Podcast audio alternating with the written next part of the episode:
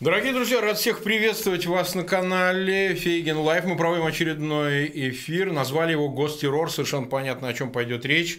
О событиях, имевших место буквально вчера. И будем разговаривать сегодня с, э, с нашим гостем, даже не знаю, как представить, Валерий Дмитриевич Соловей. Что уж говорить, рады приветствовать, Валерий Дмитриевич.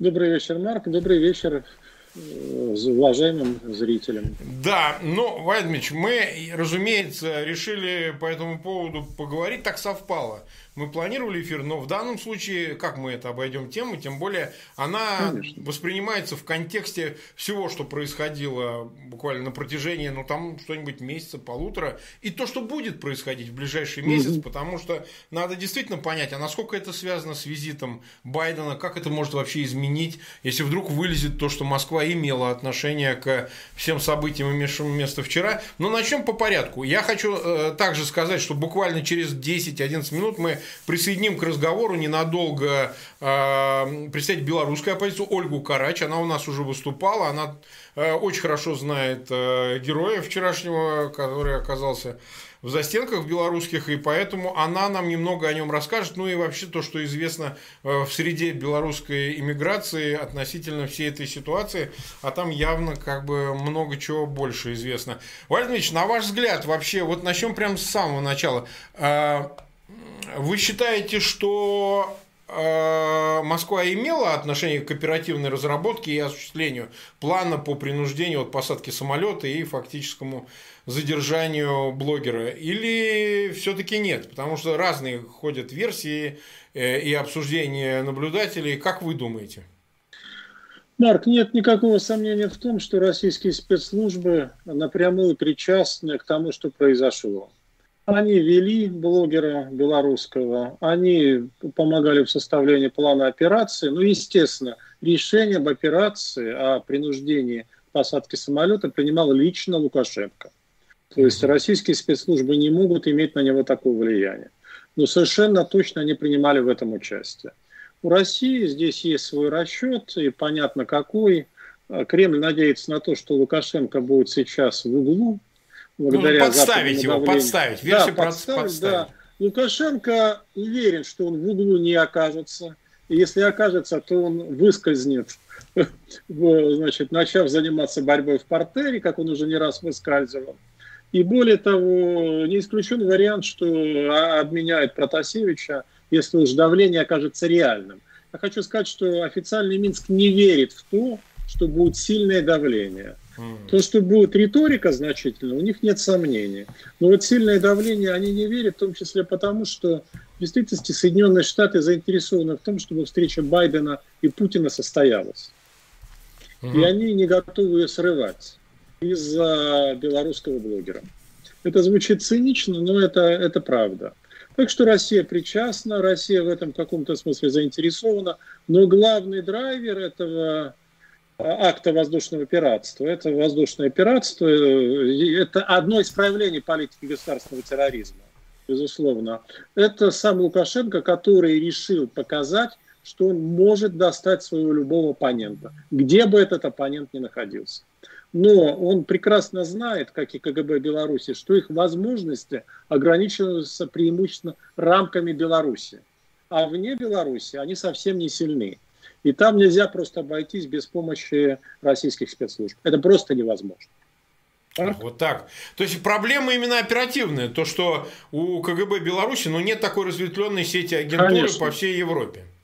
Нет, ну, а белорусская агентура вычисляется, прошу прощения, на раз-два. Это, mm-hmm. это, это, ну, это просто комедийно, Марк. Вот, вот, ну, вот не, но это, это, это логичная версия. Другой вопрос, вот вы понимаете, почему этот вопрос возник? Потому что, ну, ведь э, если уши Москвы вылезут, уши Лубянки, да, а, то ведь вы же понимаете, будет совсем и без того она неуклюжая ситуация встречи Байдена э, с Путиным, даже при том, что взаимные стремления, может быть, и есть.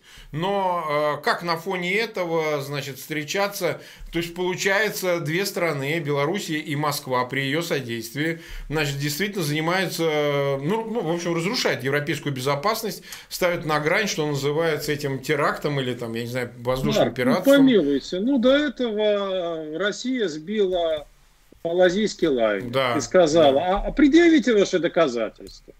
До этого Россия отравила Скрипалей. До этого она еще травила много кого. И что? До этого был отравлен Алексей Навальный. Да, Европарламент принял грознейшую резолюцию. Помните, мы ее обсуждали? Да, и сказали, что ничего из этого не будет реализовано. В данном случае что-то, может быть, и будет реализовано. В частности, закрыты воздушные полеты над э, воздух, пространством Беларуси. И то вряд ли очень надолго. Вряд ли очень надолго. То есть санкции, если будут, они не будут носить, скорее всего, подчеркну, скорее всего, чрезмерного характера. Ах, вот так. Ну хорошо, да. а нас сейчас уже смотрят больше 8 тысяч человек, 8 200, если быть точным, около 2 тысяч лайков нам поставили, меньше, тут около 1800, но Правда, растет цифра. У меня просьба огромная, пожалуйста, к зрителям, которые уже пришли в эфир. У нас так неспешно они подтягиваются чаще всего вот в течение первых 10-15 минут. У меня просьба все-таки разместить в своих аккаунтах, в социальных сетях и группах э, ссылки на этот эфир для того, чтобы э, действительно большее число зрителей к нам подтянулось. Ну хорошо, а вот эта история, вот смотрите, 4 человека сошли э, с лайнера, не полетели дальше Вильнюс. Совершенно очевидно, что это оперативники, да? Конечно. Которые вели, да, ну, потому что лайнер бы прилетел в Вильнюс, начали бы всех шерстить, проверять да. литовские спецслужбы тоже. Я тебе дам, Конечно. что называется, с помощью ЦРУ и других э, да. разведсообществ э, Соединенных Штатов, они выросли. И, конечно, бы все бы определили, взяли бы, как у нас по-русски говорят, за жопу, понимаете? А на это никто пойти не может, и они слезли, значит, но. Осталась девушка. Вот, вот эта девушка, гражданка России, она, э, я так понимаю, девушка Роман Протасевич, с которой они отдыхали в Греции. Вопрос заключается в следующем а ее-то, вот как по-вашему, она сама с ним пошла или ее тоже прихватили, что называется, до кучи, для того, чтобы, значит, сейчас оказывать давление, там, допрашивать, ну, в общем, понятно, что такое Марк, Я не знаю, пошла ли она сама, возможно, на нее оказали давление даже, скорее всего. Но я думаю, что следуя э, соображениям гуманизма, Лукашенко к ним очень близок, соображениям гуманизма, да, он, конечно, рано или поздно российскую ну, гражданку отпустит, выдаст да. России для того, чтобы Захарова оттянулась сполна. Я говорю, вот видите, ну, она же ни в чем не виновата, а другое дело опаснейшие и коварнейшие преступники Террорист, Карбонарии, да. которые да. чуть не взорвали Беларусь изнутри и составляют угрозу ее национальной безопасности. Ну, все шито же белыми нитками. И понятно, кто сошел в Минске, Почему российские граждане не полетели в Вильнюс? Ну, они сопровождали несчастного белоруса без преувеличения несчастного. Потому что не дай бог вот так, как кур ну, в да. попасть. Не дай бог. И в Москве это страшно, а в Минске это еще гораздо страшнее. Я, угу. в общем имею некоторые представления слов друзей, которые там имели несчастье оказаться, в общем, и в том числе наших общих знакомых. А, ну Поэтому... да, да, который у меня выступал, наш общий знакомый. Да, да, да, совершенно верно, Марк. Ну, он больше и не хочет, кстати, выступать, потому что, ну, и он нахер, что называется. Не, э, э, абсолютно верно. А, Лукашенко умеет производить ужас. Вот он хочет произвести ужас. Это классическая политика страха. В этом смысле, что Кремль что официальный Минск следует одним курсом. Они применяют, может быть, несколько отличающиеся методы, но цель одна – вызывать ужас. Лукашенко считает, что он находится под крышей Москвы. Я сказал уже вначале, что Москва в каком-то смысле заинтересована в этом. Она надеется его сейчас прищучить. И это не получится. Это совершенно точно не получится. Он все равно найдет возможность выскользнуть. Он такой вот, как намыленный весь. Колхозник колхозником, но в этой борьбе ну, да. он почему-то да, переигрывает чекистов на раз, два, три. А у него такое крестьянское, крестьянское плутовство. Но оно, кстати, всегда плохо кончается. Оно все равно в конечном счете, да, Марк. Мы с вами прекрасно понимаем, как это все закончится совсем не таким образом, каким эти люди планируют. Абсолютно. Все будет иначе.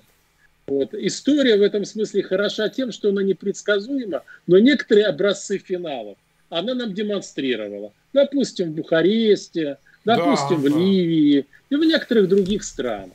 Она наглядно их демонстрировала. Ну, как заканчивают некоторые люди, посчитав, что, что у них хватили Аллаха да, или Господа за бороду. За бороду, да. Да, так что да. мы еще мы еще увидим картофельные паря, на которых тракторами разрывает кого-то, значит, кто считал себя недосягаемым. Значит, э, мы попросим сейчас присоединиться к эфиру Ольгу Карач. Сейчас мы ее наберем, но пока будем разговаривать, она пока ее набирает, пока она присоединяется. Смотрите, э, Вальдмич, э, это как бы очевидная такая, ну, аналитическая часть. А вот вопрос заключается да. еще в следующем а, что может сделать Тихановская, да, формально признанный президент рядом европейских государств, американцами. Вот она может, э, ну, она не может начать войну, не может начать, э, там, не знаю, гражданскую войну или там свергнуть э, Лукашенко, призвать к вооруженному восстанию. Это она не может, мы это уже поняли. Но может ли она добиться, используя свое статус и положение признанного легитимного лидера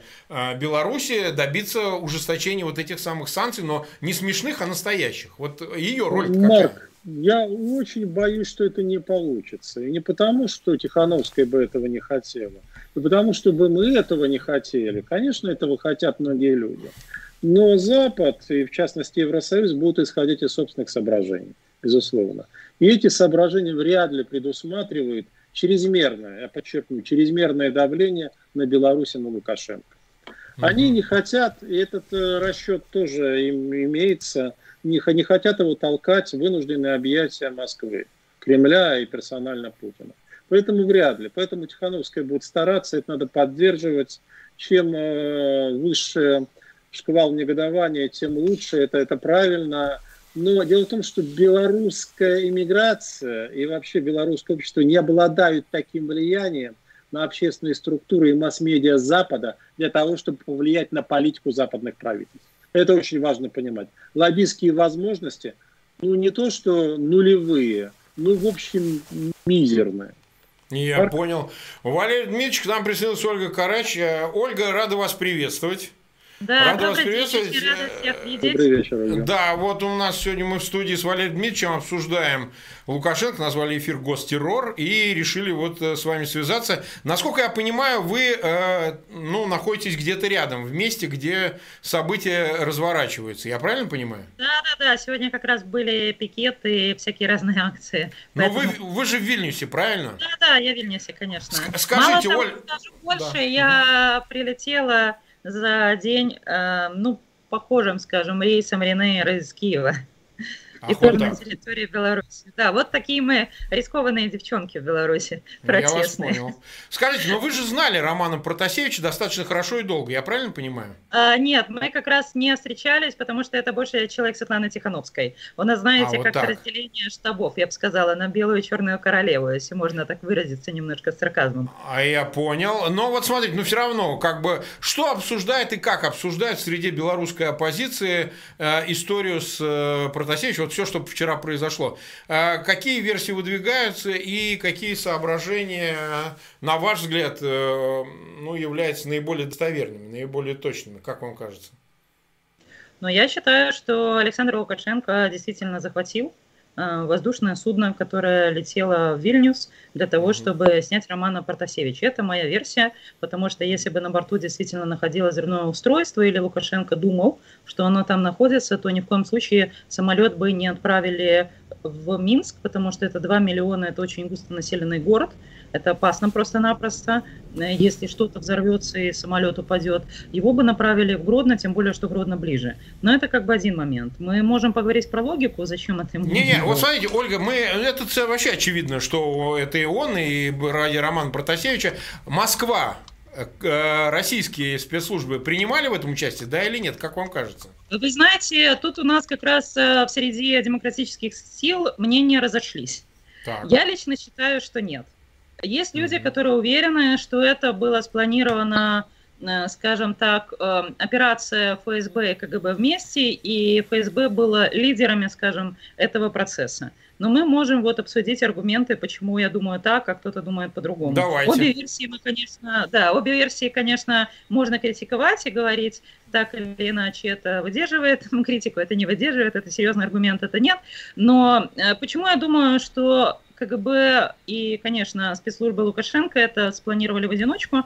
Я не вижу смысла для Александра Лукашенко так или иначе в этой ситуации, возможно, у них там есть какие-то другие спецоперации вместе, именно в конкретной данной ситуации работать вместе.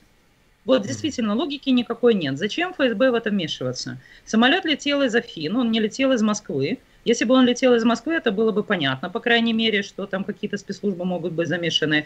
И ФСБ в данной ситуации ничем не могло помочь. Что оно будет скручивать э, Романа Протасевича в данной ситуации – там говорят про трех граждан России и одного гражданина Беларуси, которые не долетели, собственно, до Вильнюса, хотя вместе с Романом Протасевичем и Софией Сапекой тоже находились на борту. Ну, Оль, это же паспорта, э, там пачку остались... паспортов можно выдать. Вы же понимаете, что это только одно название, российские граждане. Вон э, мы обнаружили взорв... взорвавших склады в, значит, в Чехии. Один, значит, ну, это наши, э, Мишкин и Чепига, у одного паспорт паспорт был молдавский на Попа фамилию, а второй был на таджика. Ну, вы извините, конечно, Душанбе. Ну, то есть, э, не в том смысл, что попались вот три человека с российским гражданством. Смысл вообще, нужно ли это Москве? Ну, вот, э, действительно, ваш а аргумент. Зачем? Ну, смотрите, я бы, например, сказала, что люди с российскими паспортами эм, в такой ситуации, если начинают светиться, то это просто переводит стрелки на Москву. А, в принципе, непонятно, зачем вообще выдавать э, тогда в такой ситуации российские паспорта. Я пока не вижу логики, или, по крайней мере, не вижу какой-то особенной выгоды для Москвы в этом участвовать вот в таком качестве. Ну, я, я, в принципе, даже не уверена, что там летели сотрудники КГБ в самолете, потому что тогда становится непонятным, зачем э, какой-то мужик, э, фотографировал паспорт угу. Романа Протасевича. Да, о чем он писал? Вы, вы же, наверное, все летали, да, и да. самолетами, в том числе и Нейром. Там паспорт не показывается вот так вот всем, да, что угу. так, паспорт, Роман Протасевич, фотографируем, да, там, там сидит девушка, ей передается, она сидит за стойкой, как правило, такая трибуна, да, довольно большая. Да. То есть, чтобы сфотографировать паспорт, нужно вести себя довольно нагло. И нужно перевеситься и просто вот фотографировать э, довольно прямо. Но если человек просто следил за Романом Протасевичем и летел в одном самолете и прекрасно знал, кто это, то зачем ему фотографировать паспорт? Мне, например, тоже вот и, и полиция при этом, как, собственно, и произошло, да?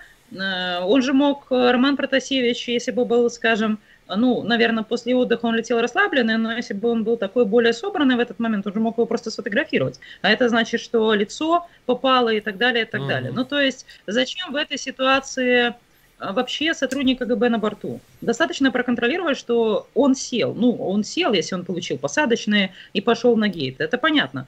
Ну, скажем, по крайней мере, очевидно, что именно так и произойдет. А, еще один момент, конечно, такой, что сообщалось о том, что какой-то гражданин э, скандалит на борту этого самолета. Но вы знаете, опять э, в этой ситуации, конечно, себя ставишь на место Романа, и я, например, точно знаю, что я бы вот очень скандалила, если бы в какой-то момент поняла, что судно разворачивает на Минск, э, возможно, он там видел какие-то истребители там в окошке, да, мелькающие, и он, собственно, уже не дурак, он умеет ну, да, складывать да, один плюс один и понимает, да, понимает, что, ага, за ним была слежка в Афинах, какой-то мужик фотографировал паспорт, истребитель за окном, да, и, и самолет разворачивает. Все понятно. Ну, то есть, естественно, я, например, думаю, что это скандалил он. У меня нет uh-huh, информации, uh-huh. которая это подтверждает, но и нет информации, которая бы говорила про то, что скандалил кто-то другой. Опять-таки, это стрёмная ситуация для сотрудника КГБ, потому что если он устраивал скандал для того, чтобы посадили самолет, да, то, в принципе, во-первых, это может получиться, может не получиться, а во-вторых, этот гражданин идентифицирован. Он просто, мне кажется, что любые спецслужбы, когда проводят спецоперации, Конечно, мирный человек несложно судить, да, как, как про их логику, но я думаю, что они бы максимально хотели не светиться и не светить своих агентов, потому что в этой ситуации э, этого агента второй раз не используешь, особенно если там, ну, как минимум, засвечено лицо. И про ФСБ, вы знаете, тоже у меня нет информации. Я считаю, что это дело уже литовских спецслужб, а, каким-то образом идентифицировать, кто эти граждане, но может быть и довольно банальная ситуация. Вы знаете, ведь Вильнюсовский аэропорт, он в Беларуси называется Минск-3. Это такое название очень известное, собственно. Это такое, ну, как кличка даже, или не знаю, там, потому что есть Минск-1, это внутренние рейсы, Минск-2 ну международные рейсы, да, Минск-3 это, собственно, все катаются через Вильнюсовский аэропорт. Почему? Потому что мне даже из Витебска ехать в Вильнюс это дешевле, проще, лучше инфраструктура и дешевле авиабилеты. Поэтому если какие-то граждане, ну, во-первых, их тоже могли задержать по каким-то там статьям, там не обязательно только Роман Протасевич был в списках, да, а во-вторых, э, это могли быть какие-то граждане, которые подумали так, так я же уже как бы в Беларуси. И я, например, с Гомеля. А почему бы мне вот э, не взять свой чемоданчик и не... зачем мне лететь в Вильнюс? Там, очевидно, я опять застряну там на допросы полиции там и прочие вещи. Взял чемодан и поехал. То же самое, если, например, жители Псковской, Смоленской области, им, собственно, что в Вильнюс, что в Минск, ну, с Вильнюса просто объективно очень дешевый авиабилет. Это маленький аэропорт, он очень удобный. И поэтому получается, что такая версия, я не скажу, что она стопроцентная, но я бы ее тоже держала в голове.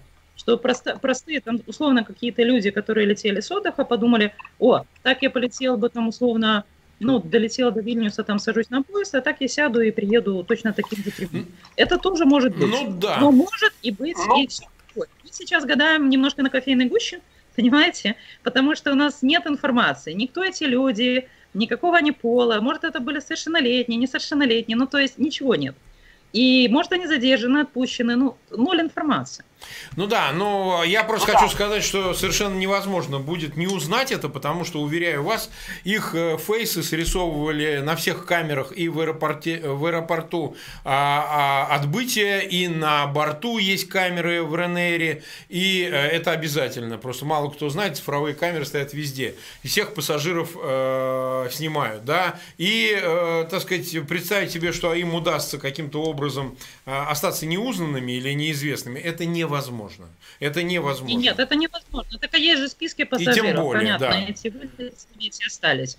И я уверена, что сейчас идет такое расследование, ну, знаете, э, независимая пресса, она такая, она просочится везде, поэтому я думаю, что это вопрос очень близкого времени, как весь список пассажиров попадет в руки литовских журналистов, ну, поэтому да. там они раскопают все. Хотя бы потому, что это очень горячая тема, люди возмущены, ну, особенно пассажиры вот в Вильнюсе, э, Литвы, которые прилетали, они действительно в большом шоке от всего. И, понимаете, сейчас в Литве очень много разных людей, там сколько, 100 человек раздает интервью направо-налево. И еще и пишет в соцсетях, там делает селфи и рассказывает, что они при этом чувствовали. Ну, то есть это такое, ну, для маленькой Литвы это действительно огромное событие, поэтому вчера приехал, приехала премьер, встречать самолет, это тоже очень нестандартно, и многие там другие моменты. И плюс еще, вы же не знаете, да. а, отличился Олег Гайдукевич. Это один из моих любимых мужчин, да, потому что именно он а, приказывал а, в 2011 году возбудить на меня уголовное дело по... Нашим зрителям, нашим зрителям поясните. Да, Олег Эдукевич – это бывший начальник Фрунзенского РОВД города Минска. Так. Фрунзенское э, РОВД города Минска – это а, самое большое РОВД Беларуси, и оттуда вот прямой путь в прям такие в министерство, да. да, там даже на министерскую должность. Олег Гайдукевич, он сын э, Валерия Гайдукевича, бывшего председателя ЛДПБ. Прекрасно. Это филиал партии Жириновского Э, в Беларуси, да, и он прославился в свое время тем, что он э, был посредником между Лукашенко и Саддамом Хусейном, кинул Саддама Хусейна на миллион долларов, ну, такой пронырливый, короче, дядька, да, ну, и там всякие контакты с Рамзаном Кадыровым и прочими. Да, и чем там, же он отличился э, вот сейчас? Да, и, собственно, да, если говорим про сына, то э, при нем э, Фрунзенское РОВД в Минске прозвали Ми, Минским гестапо. Mm-hmm. Там практиковали, собственно, это было самое жесткое э, РОВД попыткам. Он участвовал в похищениях, э, разгонах там мирных журналистов, мирных граждан и независимых журналистов, но сейчас он доверенное лицо Александра Лукашенко, близкий друг Виктора Лукашенко. Mm-hmm.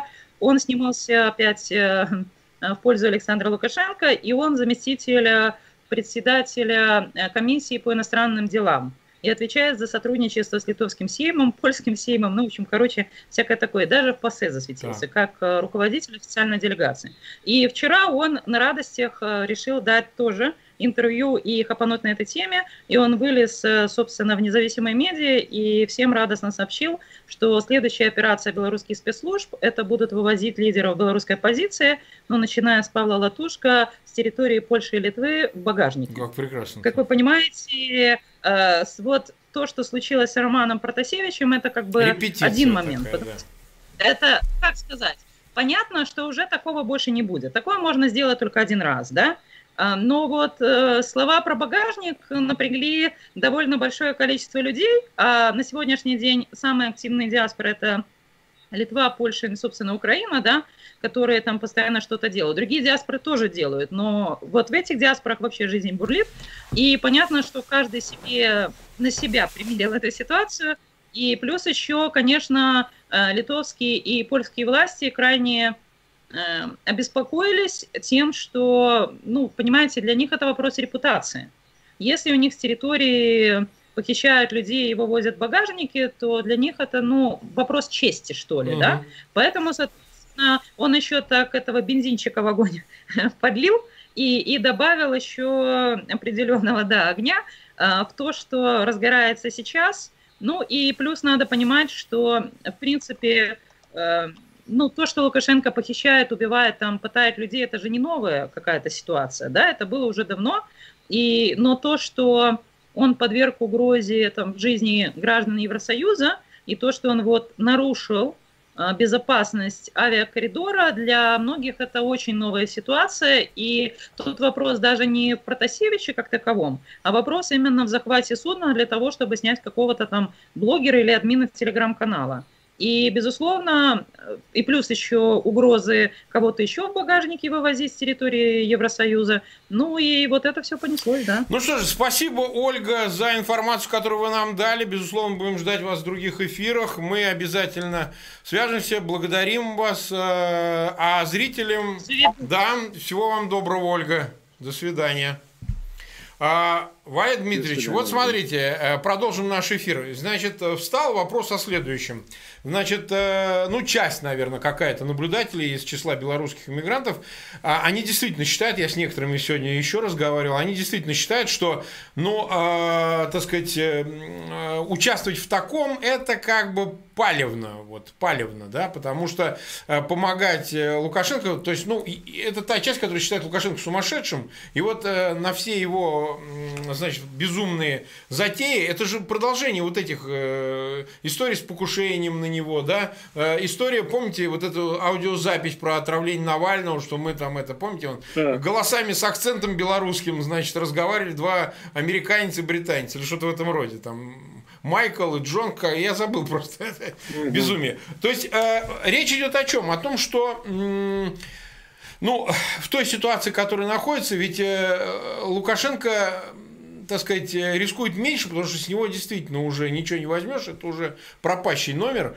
А Путин, э, значит, еще какую-то игру ведет, ну, в силу того, что понятно, что Москва это другой масштаб, это другие возможности и другое отношение, ну, и боязнь другая в отношении Москвы. А Лукашенко-то ведь может, так сказать, и э, не так удачно у него все сложится, так сказать, в этом смысле вот все-таки как вы оцениваете то, что говорила Ольга, относительно того, что возможно, что и э, вряд ли, так сказать, э, московские спецслужбы поучаствуют? Марк, э, я внимательно слушал да. Ольгу, и меня удивляет потрясающая наивность белорусской тоже, миграции. Тоже. До сих пор, пережив то, что происходит там, гораздо дольше, чем в России, пережив чудовищные репрессии, продолжающиеся, начиная с августа прошлого года – и они все апеллируют к той же, прошу прощения, странной логике. Я бы выразился сильнее, но не могу себе позволить. Так. Путин не был заинтересован в убийстве Немцова. О, да. Путин не был заинтересован в отравлении Навального. Так вот же доказательства. Путин не был заинтересован в отравлении в Солсбери. Есть же доказательства, о чем еще говорить. И есть не один, не два, не три факта, их множество. Это и есть та политика, которая осуществляется Кремлем. И он просто издевается над дурачками. Mm. подчеркну, он просто откровенно издевается.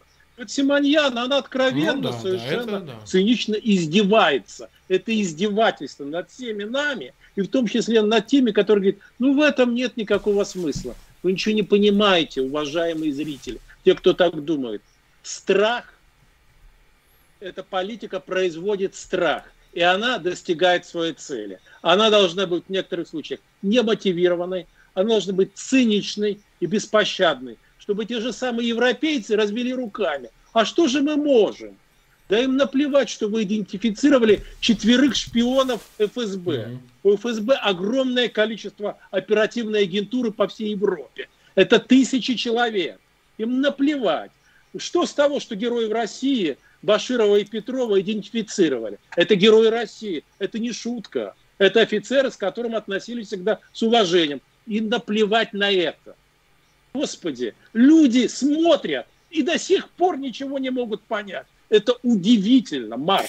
Меня ну. это искренне удивляет. Пройдя то, что мы уже прошли, а самое тяжелое еще впереди. И они тогда будут идти. Да нет, Путину не интересно, что мы были на лесоповале. Ему это не интересно. Ну, да. В аппарат пробрались враги, как сказал товарищ Платошкин. Он же к этому вел. Пробрались враги, да. В аппарат пробрались враги, конечно. Эта логика нам прекрасно известна с 30-х годов. Ну, а, Платошкин, я Платошкин... Прошу извинения. Не-не, все нормально. За эмоциональность. Да не-не, все хорошо. Я просто уже не могу в некоторых случаях сдерживаться. Я понимаю. Это редчайшая, это редчайшая интеллектуальная стерилизация. Mm. Мозги стерилизованы. Просто стерилизованы. Марк? Ну, э, Владимир да нет, конечно, мы, во-первых, и проводим-то такие эфиры вот для того, чтобы иметь возможность напрямую, что называется, директли, так сказать, сообщать эти вещи, чтобы, ну, время само все расставить на свои места. Ну, просто мы фиксируем. Что касается Платошкина, я просто знаю, сейчас все рухнет в это интервью к Красовскому, мы об этом как-нибудь отдельно поговорим. Потому что, не дай бог, это смешать. Нет, нет, я не собираюсь. Да, нет, тут уже зрители в чате, они, о, Платошкин, давайте о Платошкине не знаю. Давайте, ребят, давайте мы не мешать теплые с соленым, давайте мы это как в другой раз. Да, да, да, согласен. Вот вопрос какой следующий. Да, мы уже 32 минуты в эфире.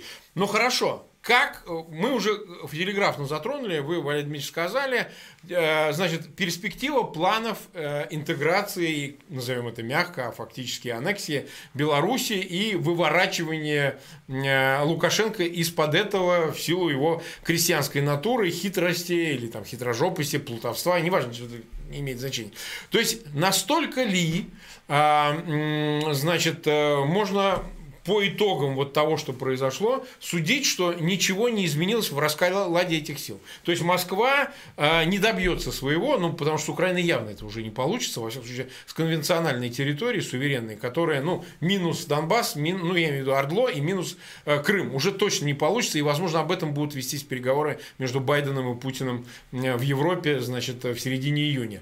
Но приз в виде Беларуси, он, ну, вроде как, вот внешне, если наблюдать, он сам падает в руки. В январе прошлого года туда Помпео приезжал в Минск. Помпео, госсекретарь. Вот можно себе сейчас вот представить, это уже, чтобы не то, что там госсекретарь, а просто какой-нибудь клерк-то вообще появился. И это же очень располагающая ситуация к тому, чтобы сделать еще один субъект Российской Федерации, вообще говоря. А, Марк, совершенно верно, этой логикой Кремль руководствуется. Да. Но получится, как в знаменитом советском анекдоте. Помните, да. когда Штирлиц на глазах у фюрера заходит, достает из да. сейфа документы и уходит. И фюрер спрашивает, кто да. это? Да это Штирлиц, известный да, все равно вывернется. Исаев. А почему же вы его не берете? А он все равно выпутается. Да, да, да. Так вот, Лукашенко все равно выпутается. Угу. Все равно. И плюс, ну, это, сказать, уже рациональный аргумент. Я уже говорил несколько раз, Лукашенко осведомлен о состоянии здоровья Путина. Вот вы упомянули сейчас, э, Марк, да. Э, планирующуюся, планирующуюся встречу Путина и Байдена.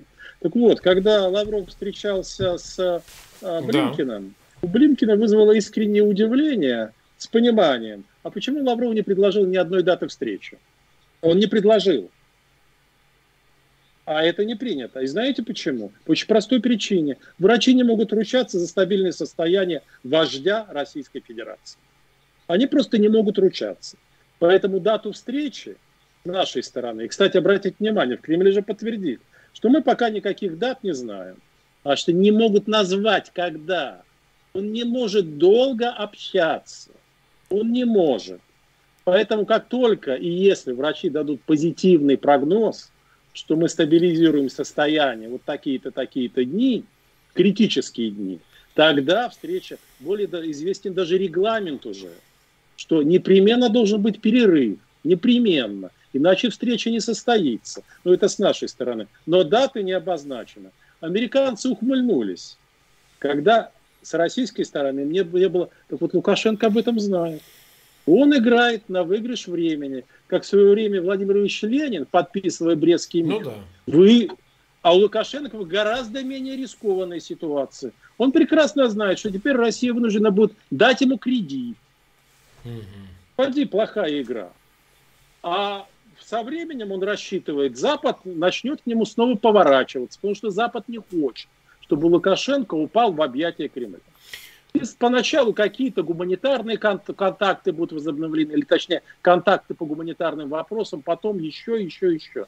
Это история, которую мы с вами ну, наблюдаем да, на протяжении полутора десятков лет. Один и тот же сценарий. Причем, обратите внимание, кто резко высказался? Ну вот э, президент Франции высказался. Ну, Литва, да, понятно, высказался. Литва высказался. Литва, Польша. Польша да. А э, Бундесканцлерин высказалась? Ну, министр иностранных дел Германии собой. Нет, потому что на кону Северный поток. Угу. Зачем им это? Зачем? Поэтому все не выглядит так уж скверно, как мы сейчас пытаемся это представить. Или точнее, кто-то бы хотел представить. Риторики будет обильно. Пена будет бить. Но дело в том, что чем больше пены, тем меньше жидкости. Это любители пива прекрасно знают. Особенно с советских времен. Да. Так вот. А, и здесь... Э, Требуем доливу после отстоя. Боюсь жить. Да, да, боюсь жидкости, то есть реальных действий окажется не очень много. А если они будут действительно чувствительными, эти действия, Лукашенко готов снова поиграть. Он, да что, Потому что это ошибка. Это мы просто проверили и возвращаем. Все в порядке. Ну, во всяком случае, вот. Протасевич ну, может стать ресурсом обменным на что-то. На отмену санкций. Это, это хороший, хороший да. ресурс теперь. Да. Хороший э, актив такой, да, заложнический. Вот. Абсолютно верно. Но Просто мы как, ну, не можешь же повторяться все одно и то же, одно и то же, одно и то же. Люди верят в то, что ну, должен стать прогресс чисто диалектически. Ну так же people хавает, хавает они да, же хавают, они это покупают, не мы с вами, а Запад ну, это Запад... покупает один раз, он за раз за разом на ту же, да, когда это закончится. Может быть, даже в этот раз закончится. Мы же с вами тоже не знаем. Не знаем. Но мы исходим. Люди всегда сильны э, задним умом. Мы видим, Точно. это история повторяющаяся. Раз за разом.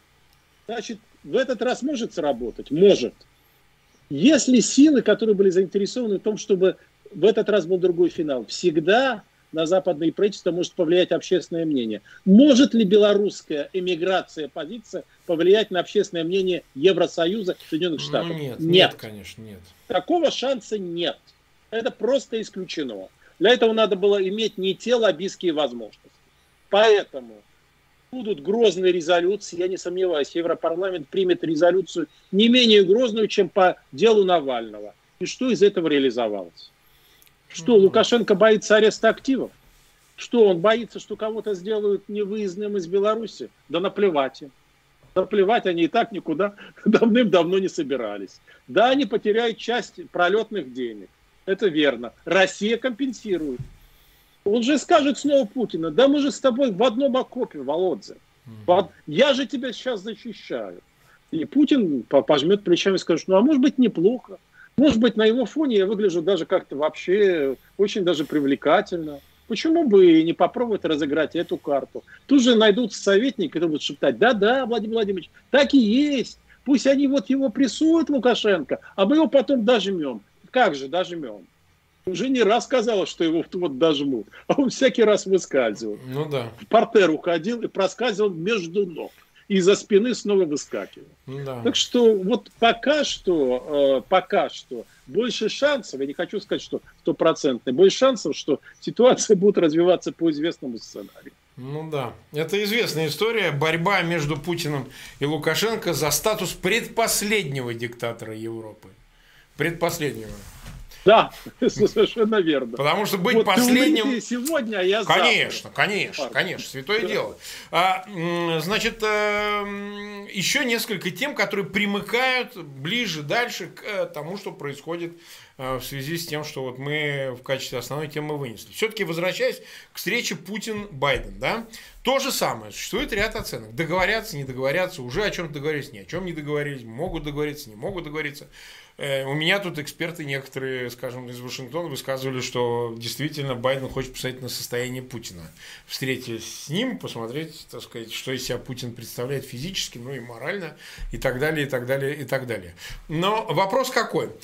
Правильно ли я понимаю, что главной темой все равно останется Украина, несмотря на то, что ну, к ней примыкает вот теперь тема Беларуси, наверняка как-то возникнет в этих переговорах, ну и тема Ближнего Востока, прежде всего там обострение в Израиле, а, и по нисходящей вниз. Но все-таки Украина, она находится в явном приоритете, и возможно ли договориться? Возможно ли договориться, потому что что хочет Путин тогда? Вот это очень важно. Он хочет сказать, все, и мы региональная держава, оставьте нам Украину целиком, она не должна вступить в НАТО, она не должна вступить в ЕС, а мы не будем в нее вторгаться. Но никакого ЕС, никакого НАТО. Ну, конечно, захочет кинуть, это чисто разводная история, потому что говорят, что Путин со все, с кем он встречается, он их вербует. Ну, так оно очень и похоже, что он занимается вербовкой, а не переговорами. Вот. Ну, не знаю, позволяет ли ему состояние, но тем не менее. Значит, могут ли они в принципе договориться, там, сказать, кто вот критически к этому, кто... Это вот, ну, мы, к сожалению, увидим только по факту. Консультации были, есть даже э, некие предварительные наметки того, о чем будут говорить. Ну, кроме наметок, и, Марк, это действительно Украина, и не только Украина. Скажем, ну, Украина больше интересует Россию. А вот Соединенные Штаты больше заинтересованы в возобновлении иранской ядерной сделки. Возможен здесь, здесь компромисс? Да, оказывается, возможен. В чем он состоит? что Россия поддерживает эту иранскую ядерную сделку, оказывает со своей стороны давление, взамен она получает возможность достроить Северный поток. Вот, пожалуйста, А это равноценная вообще на весах вообще ядерная сделка? И... А, я объясню. Да. Дело в том, что администрация Байдена получила гарантии со стороны э, германского правительства, что Северный поток никогда не будет использоваться с целью политического шантажа что Германия... А, ну, Германия не может этого решить, она же, ну как? Э, Марк, я сейчас говорю о ну, том ну, соглашении о намерениях, которое существует. А, значит, э, плюс, да, вот Северный поток и иранская сделка. Гарантии безопасности Украины, а почему бы нет? Почему бы нет? Но Путин, в свою очередь, будет требовать чего? Гарантии автономии для Донбасса. Вот э, этот проброс Зеленского недавнешний э, о референдуме по поводу статуса Донбасса. Пожалуйста. Угу. Вот вам движение в этом направлении. А, и вопросы стратегической стабильности, потому что есть Афганистан, откуда начинается вывод войск, э, войск НАТО, и это будет связано тоже с Россией, она должна обеспечить в том числе транзит, ну, по крайней мере, может поучаствовать. Это Сирия, это Венесуэла – а, то есть есть комплекс вопросов, и а, предварительно они обсуждались. Очень предварительно, очень предварительно. Это выглядит сейчас так, что Путин готов пойти на многочисленные уступки, но, видимо, потому что ему ничего другого не остается. Но взамен он хочет получить гарантии беспрепятственного проведения транзита. Это очень важно. Он считает, что для него важнее всего обеспечить передачу власти те руки, где эта власть э, будет надежно защищать в том числе его, и членов его семьи и активы, его, его личной, его семьи. Вот это первостепенная задача. Но нет уверенности, что встреча состоится. Mm. До сих пор нет. Из-за состояния здоровья Путина. Что Байден хочет понаблюдать? Нет, Байден, Байдену бы за своим здоровьем наблюдать. Но там есть хорошо обученные, Бесспорно. тренированные люди. Да. И плюс видеозапись, где покадрово, покадрово. Причем я хочу, чтобы сразу наши уважаемые зрители поняли, что смотрят не туда, куда смотрят зрители, смотрят на глаза, смотрят на веки и на те детали, на которые наши зрители внимания никогда не обращают. И хорошие медицинские специалисты по этим наблюдениям приходят к определенным выводам. И вообще на самом деле уже пришли. Ну, в общем, хотят понаблюдать американцы. И э, вот, Вот пока выглядит так. Стратегическая стабильность, да, а, транзит власти, некие намеки на то, что Россия бы не хотела, чтобы Запад вмешивался. Тем более, что сейчас очень влияет на Владимира Владимировича Нарышкин. Он обладает большим влиянием, он добивается своего назначения на пост министра иностранных ну, дел. Он сейчас да, ходит и на ушко шепчет. Заговор, Владимир Владимирович, заговор, заговор против вас. Международный. Владимир Владимирович, видимо, потребует, чтобы э, заговор был остановлен. Угу. Да? Ну вот я иду вам навстречу, даю то, то, то, а вы давайте вот, значит, против меня не устраивайте комплоты. Потому что у него задача, он поставил перед администрацией, это, кстати, тоже очень важно, провести э, выборы парламентские как плебисцит лета прошлого года. Угу. Не менее 350 мест должно принадлежать Единой России. Не менее. Нет никаких не сомнений, менее. что они этого добьются. Да. Плюс-минус. Потому что, почему плебисцит, он считает, что это будет действительно общенародное одобрение, и после этого можно будет уже предпринимать некие шаги, гораздо более серьезные, что все то, что мы наблюдаем, эту атмосферу э, идиотских репрессий, это же не связано только с выборами, Марк. Ну, понятно. То есть цель находится за пределами выборов. Она совсем другая. И, естественно, это и будет подоплекой тех переговоров, которые будут проходить. Да, вопрос об Украине будет обсуждаться. Да, вопрос о гарантиях безопасности Украины. Да, Байден хочет, чтобы были даны гарантии Украине безопасности. Да, это правда. Нет, Украина не должна войти в сферу российского влияния. Возможно, Донбасс. Автономия для Донбасса. Возможно, вода для Крыма. Но за этим исключением гарантии безопасности Украины. Вот так очень-очень предварительно. Это выглядит сейчас. Ну, я до- добавлю, буквально сегодня появилась информация, вот только что закончилась встреча в Женеве э, советник по национальной безопасности Салливана и Патрушева, да. который поехал секретаря Совета Безопасности, что, с одной стороны, безусловно, свидетельствует о том, что все-таки встреча готовится, несмотря на отсутствие дат каких-то. Готовится. Она готовится, иначе зачем встречаться и в Европе про, про, просматривать места? Возможно, что это действительно будет Женева, что нельзя исключать, хотя и ровно поэтому они, так сказать, э, поехали там встретились. Ну, может, и Рейкьявик, так сказать, этого тоже нельзя исключать. Это от логистики еще будет зависеть, видимо, Байдена, потому что он 7 числа вылетает в Европу, и дальше все-таки семерка в Лондоне, ну и так далее, и так далее. Там есть еще в Брюссель, он должен приехать на саммит. Ну, то есть, посмотрим, как это все будет складываться. Нас смотрит 19 551 человек. У нас э, поставили 5 тысяч лайков без 5. Вот сейчас уже 5, больше уже 5 тысяч лайков. И я прошу, конечно, тех, кто присоединился к эфиру. Мы 47 минут в эфире. У нас мы продолжим чуть-чуть, потому что у нас Ольга, вот мы приглашали, она там несколько, 10 минут, 12 минут разговаривали, поэтому у нас остались э, темы, которые нам надо дообсуждать. Э, я попрошу все-таки наших зрителей, тех, кто присоединился, вот эти почти 20 тысяч человек, вы, пожалуйста, ссылки, вот присоединившиеся, там у себя поставьте в соцсетях, в аккаунтах или в группах, в Фейсбуке, ВКонтакте, в Твиттере, может быть, и так далее. Но это поможет, чтобы просмотром э, эфира, чтобы, ну, не впустую мы работали, не впустую вот здесь вам что-то рассказывали. Значит, вопрос такой я обязательно хотел его обсудить, думал даже подключить Андрея Космича, но решил, ладно, бог с ним. Вот это действительно нынешняя какая-то странная поведение. Вы это уже обсуждали у себя в эфире, Валерий Дмитриевич, и, э, по-моему, с генералом СВР обсуждали. Действительно, вот это такая ордынская, азиатская тема, которая возникла – причем в ту сторону, при том, что ну, мало кто знает, почитайте ради интереса, что из себя Тува представляет, и роль в ней Шойгу, который, вообще говоря, не последний человек, а отец вот таким был, партийное начальство, которое Тува присоединилось вообще к СССР после войны, только мало кто вообще знает историю темная совершенно, темный край, темные связи с Китаем вообще и так далее. И, э, значит, он прославился тем сейчас на неделе, Шойгу тем, что заявил, что вот у нас спецназовцы. Два заявления были. Меня абсолютно впечатляющие, я объясню почему. Первое заявление, значит, наши спецназовцы будут учиться у э, всякого рода отшельников, старцев, эскапистов из тайги, которые, я не очень понял, чему они их научат, выживанию в тайге или чего, но э, звучит по меньшей мере странно. И второе заявление, оно просто вот связано, никто его не связан, но оно связано. Он заявил, что в серийное производство запущены боевые, значит, вот эти самые роботы, которые были именно, подчеркнул, производство серийное. То есть скоро у нас будут воевать, значит, чебурашки, значит, металлические и так далее.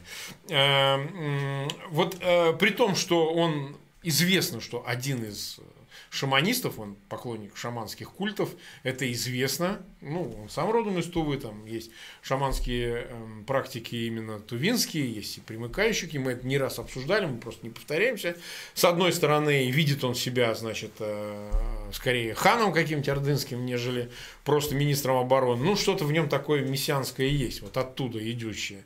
Но с другой стороны, вот э, как вот, шаман и техника, да, ну, техника роботы, да, вот это, это же абсолютно такой мистический коктейль, такой мистическая синергия, которую он, видимо, вот через вот э, таким явочным порядком пытается ее демонстрировать. То ли в расчете на преемственность, что он преемником должен быть, только такой человек, который вот тебе в одной руке, значит, посох, а в другой компьютер. Ну, что-нибудь такое, да? И вот с этим набором мы двигаемся вперед. Вот как об этом вообще хорошо бы поговорить, как-то описать, что происходит вот там? Ну, да, с точки зрения я своей. с удовольствием это сделаю. Конечно, какой-нибудь Проханов или Кургинян сейчас бы восхищались. Вот. Аскеза, О, с одной стороны, а с другой стороны, да, прогресс. современной технологии. Да. Я начну с технологий. Значит, что касается боевых роботов. Значит, никаких боевых конечно. роботов нету в памяти. Ну, конечно. Есть модернизированная версия робота Федора. Помните, Марк? По-моему, еще эм, Рогозин э, да. с роботом Федором да, возился. мы видели Значит, его, да. так вот, это теперь в Генштабе это называется Федорина горе. У них уже есть кличка для этого. Это просто развод. Владимир Владимирович это продали следующим образом что наши искусств... роботы с искусственным интеллектом подавляют сознание живой силы противника. И под это дело нам нужны гигантские ассигнования на серийный выпуск. Что-то с чем? -то. Это было продано именно под таким соусом. Ну, денежки, конечно, да. А почему Владимир Владимирович? Я думаю, что у него есть сомнения серьезные э, в продвинутости э, российских технологий. Но поскольку он очень обидел Шойгу, как считается, считается, Шойгу очень обидно. Из-за того, что не началась за то, что операция? Война не, не начата. Ага. Да, за то, что он не сделал, не стал преемником. Поэтому Владимир Владимирович держит его как можно ближе, в том числе помогая бюджетными вливаниями и просто на а, там а, сомнительные проекты. Они откровенно воровские. Mm-hmm. Это воровство. Да. Откровенное воровство. А теперь вот что касается Э, значит, старобрядцев, это вот давнишняя идея. Дело в том, что у нас никто не знает, но э, Кужугетович, он финансировал, э, или заставлял, точнее, финансировать несколько экспедиций по поиску Шамбала. Да-да, э, я не буду называть фамилию этих людей, одного из них нет живых. Но в, Алта... в Алтайских жив... горах они промышляли, насколько я понимаю. Совершенно верно. Шамбалу, несмотря на то, что искренне ее искали, эти люди, которые финансировали, сами были заинтересованы, найти не удалось. Но, как известно, старообрядцы, они же пришли в поисках Беловодья. Да. Такой же и, значит, видимо, нашлись люди типа Александра Гелевича Дугина, которые ему сказали, ну как же, Шамбала это не наш идеал. У нас, Свой, исконно да. русских людей, тувинцев, тунгусов, а, значит, и прочих-прочих, есть вот, значит, беловодье. И вот а, старообрядцы знают толк. Вот как это а, беловодье искать. То есть это на самом деле та же самая перелицованная эзотерика. Угу. То есть э, боевые роботы это распил, настоящий распил. Эзотерика для души, потому что верит в реинкарнацию Сергей Кужегетович, он верит в нее. А, значит, сначала, ну, правда, он там, в зависимости от контекста, а, определяет, кого он перес... Э, чья он реинкарнация. Угу. Сначала он все намекал, что Чингисхана, потом ему дали понять, что не почти. Да, занято. В реинкарнации Чингисхана у нас может быть только один человек. И он вспомнил, ему намекнули, напомнили, что у Чингисхана был правая рука такая. Субудай Богатур. Да, Богатур. Отсюда слово богатырь пошло, теперь... Да, да, да, абсолютно верно. Он, значит, реинкарнация вот правой руки Чингисхана. Так что, Марк, э, в шизофреническом сознании, это именно шизофреническое сознание, все прекрасно монтируется. И более того, к великому сожалению, шизофренизация сознания из-за воздействия пропаганды, она характерна и для немалой части российского общества. Это, это так, это, это, это мы наблюдаем. Вот, сплошь и а рядом. Это, а это ведь процесс взаимной стилизации. Вы же понимаете, если начальники а, оглядываются верно. на народ, народ да. на начальников, и вместе они бегут к пропасти э, с ускоренным темпом. Вот, совершенно верно. Структура сознания да. элиты и низов, она изоморфна. Да. Говоря там... Э, Да-да. Помните, ну да, да. Вот есть это совпадение структуры. Она тип, типологически одна и та же. Состояние материальное разное, позиции социальные, а в головах одно и то же, бред. Это просто шизофреническое сознание. И мы видим вопиющие образцы этого сознания в качестве государственной политики. И вот это ужасает. Если бы это было личным достоянием, вот, допустим, Гитлер всегда смеялся над эзотерическими изысканиями Гитлера. Да. Он откровенно издевался да. над этим. Он был довольно рационален, он верил в собственную интуицию, но он на самом деле не верил ни в какой эзотерик. А тут, понимаете ли, Гитлер предельно был реалистом, предельным реалистом. Да, да. Эзотерика, значит, э, на службе разворовывания бюджетов, значит, э, обеспечения власти, и тому там подобные, по подобных вещах, там выздоровление, создание гарантии безопасности. Да здесь можно, и когда-нибудь будут книги на эту тему написаны, но просто наши, наши потомки, они никогда не поверят, что мы были такими идиотами, что мы допустили этих людей править. Они никогда в это не поверят. Они будут с удивлением крутить пальцами виска. Как вы могли это допустить? Как? Но мы же допустили. Это наша печальная реальность, трагическая даже в каком-то смысле. Ну да, э, буквально 56 минут мы в эфире, и остается последний вопрос. Все-таки э, у нас все время люди нас э, значит, критикуют, что мы не оставляем часто надежды, не говорим о чем-то, что сохраняло бы веру в то, что это все изменится. Хотя, мне кажется, все наши эфиры про это. По-моему, я вот не знаю. Я ни да, одного... У нас своего... все эфиры оптимистичные. Да, просто это все. надо уметь увидеть таким, как это, вооруженным глазом, как он смотрит на Марс, есть ли жизнь на Марсе, так и тут, понимаете, вооруженный глаз увидит, что в наших э, беседах как раз-таки превалирует это позитивное начало. Оно дает смысл всему этому, тому, что мы делаем. Потому что вера в конец э, этого всего управления, она является движущим очень сильным стимулом таким. Но все-таки, вот теперь э, последнее, о чем мы можем сказать, вот в связи со всей этой обстановкой тема так называемых выборов в Госдуму, э, я знаю, что вам адресуют бесконечные эти вопросы. Я-то понимаю, что для вас это все, мягко говоря, такой спорт, э, значит, э, важно участие, а не результат. Как Олимпийский раньше, принцип, да, здесь на первом месте. Да, да. Советский принцип, он вошел плоть и кровь. Вот. А, но все-таки, значит, вот сейчас, ну, мы видим, что ну, ужас на ужасе, да, внутренняя политика да. такова, что, ну, действительно, репрессии сменяются террором, террор сменяется репрессиями, что Беларусь, что Москва, по-моему, неотличимы, они как сиамские близнецы, одно перетекает в другое, эти травят, эти сажают в самолет, ну, разницы никакой. А все-таки сохраняется ли представление, ощущение, да, мнение о том, что действительно такой точкой очень важной разделительные могут стать вот эти начало сентября, когда формальное пройдет это голосование, это же не выборы, это какое-то там опускание бюллетеней, самосвалы, которые будут скидывать эти бюллетени в эти ящики, ну, неважно, что а, точкой вот этого а, разрыва может послужить именно процесс кампании, результат этой кампании и ну, повторение августа прошлого года, как в Беларуси, люди недовольные выходят и все завертелось, как говорил классик, э, так сказать, все завертелось. Или это отодвигается точкой, и она переходит на какой-то новый этап, какой-то новый пунктир. Вот что вы скажете напоследок? Марк, станут ли выборы именно этой точки, мы не знаем. Мы не знаем. Но я знаю точно, что власть этого очень опасается. Опасается ли она этого обоснованно? Да, обоснованно. По крайней мере, в Москве. Последняя социология недельной давности, которую проводила московская мэрия, закрытая социология, показала, угу. что потенциал умного голосования, как тузик грелку, рвет административный потенциал мэрии. Что умное голосование переигрывает. Значит, надо идти на чудовищный просто, не на фальсификации, да. на явный обман. То есть вы обман, там на обман. участках, в комиссиях посчитали столько-то, а мы говорим, что в два раза Да, больше. мы объявляем столько-то, да. Да, Я понимаю, что Москва может быть не совсем типична. Здесь традиционно голосуют против Единой России. Здесь, мягко говоря, не в фаворе Владимир Путин. Но есть еще Петербург, есть еще э, Новосибирск, есть еще Екатеринбург, есть еще Иркутск, есть Томск.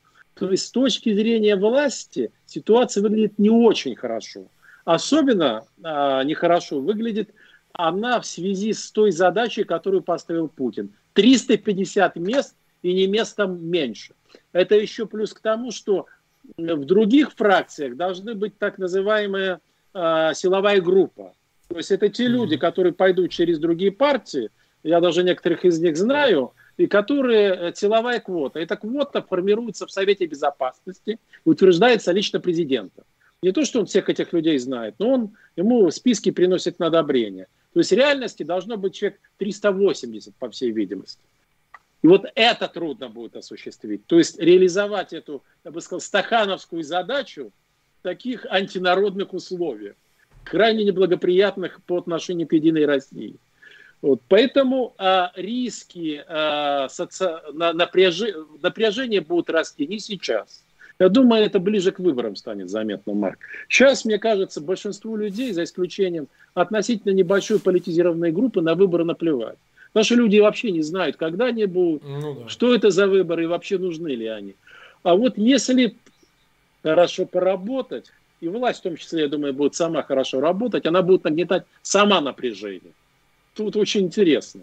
Она сама будет э, неистовствовать и злобствовать, то это может сработать. Не знаю как, но ведь мы в декабре 2011 года не были уверены в том, что это сработает. Да вообще Марк, ничего не знали. 4 помню... декабря я выступал, я закрывал этот митинг. Закрывал да. этот митинг. Никто не ожидал, что придет там то ли 15 на чистопруду, да, то ли 20 вот правильно. Еще днем 5 декабря никто не ожидал, что, что столько людей выйдет вечером. А ведь они вышли. Да.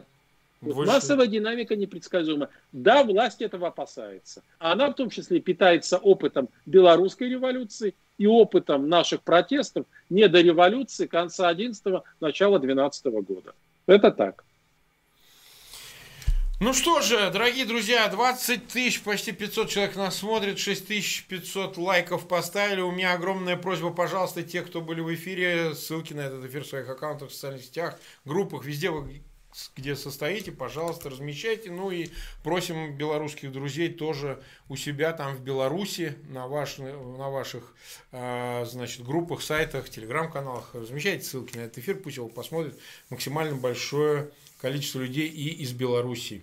А, спасибо, Валерий Дмитриевич, за этот эфир. Спасибо. Огромное спасибо. Ну, будем следить за тем, что будет происходить. Наверняка найдется повод снова скоро встретиться и побеседовать на эти темы дальше. И, как всегда, печальный повод, Марк. Печальный повод. Ага, мы по другим уже и не собираемся, так сказать. Хотелось бы, но мы ждем повода, когда можно будет мощно как бы отпраздновать. Покойник мой отец рассказывал, как он был на похоронах Сталина, на всю жизнь запомнил детали с давками и всем остальным. Надеюсь, еще отпразднуем. Так что, дорогие друзья, всем спасибо, увидимся. Спасибо. Пока. До, до свидания.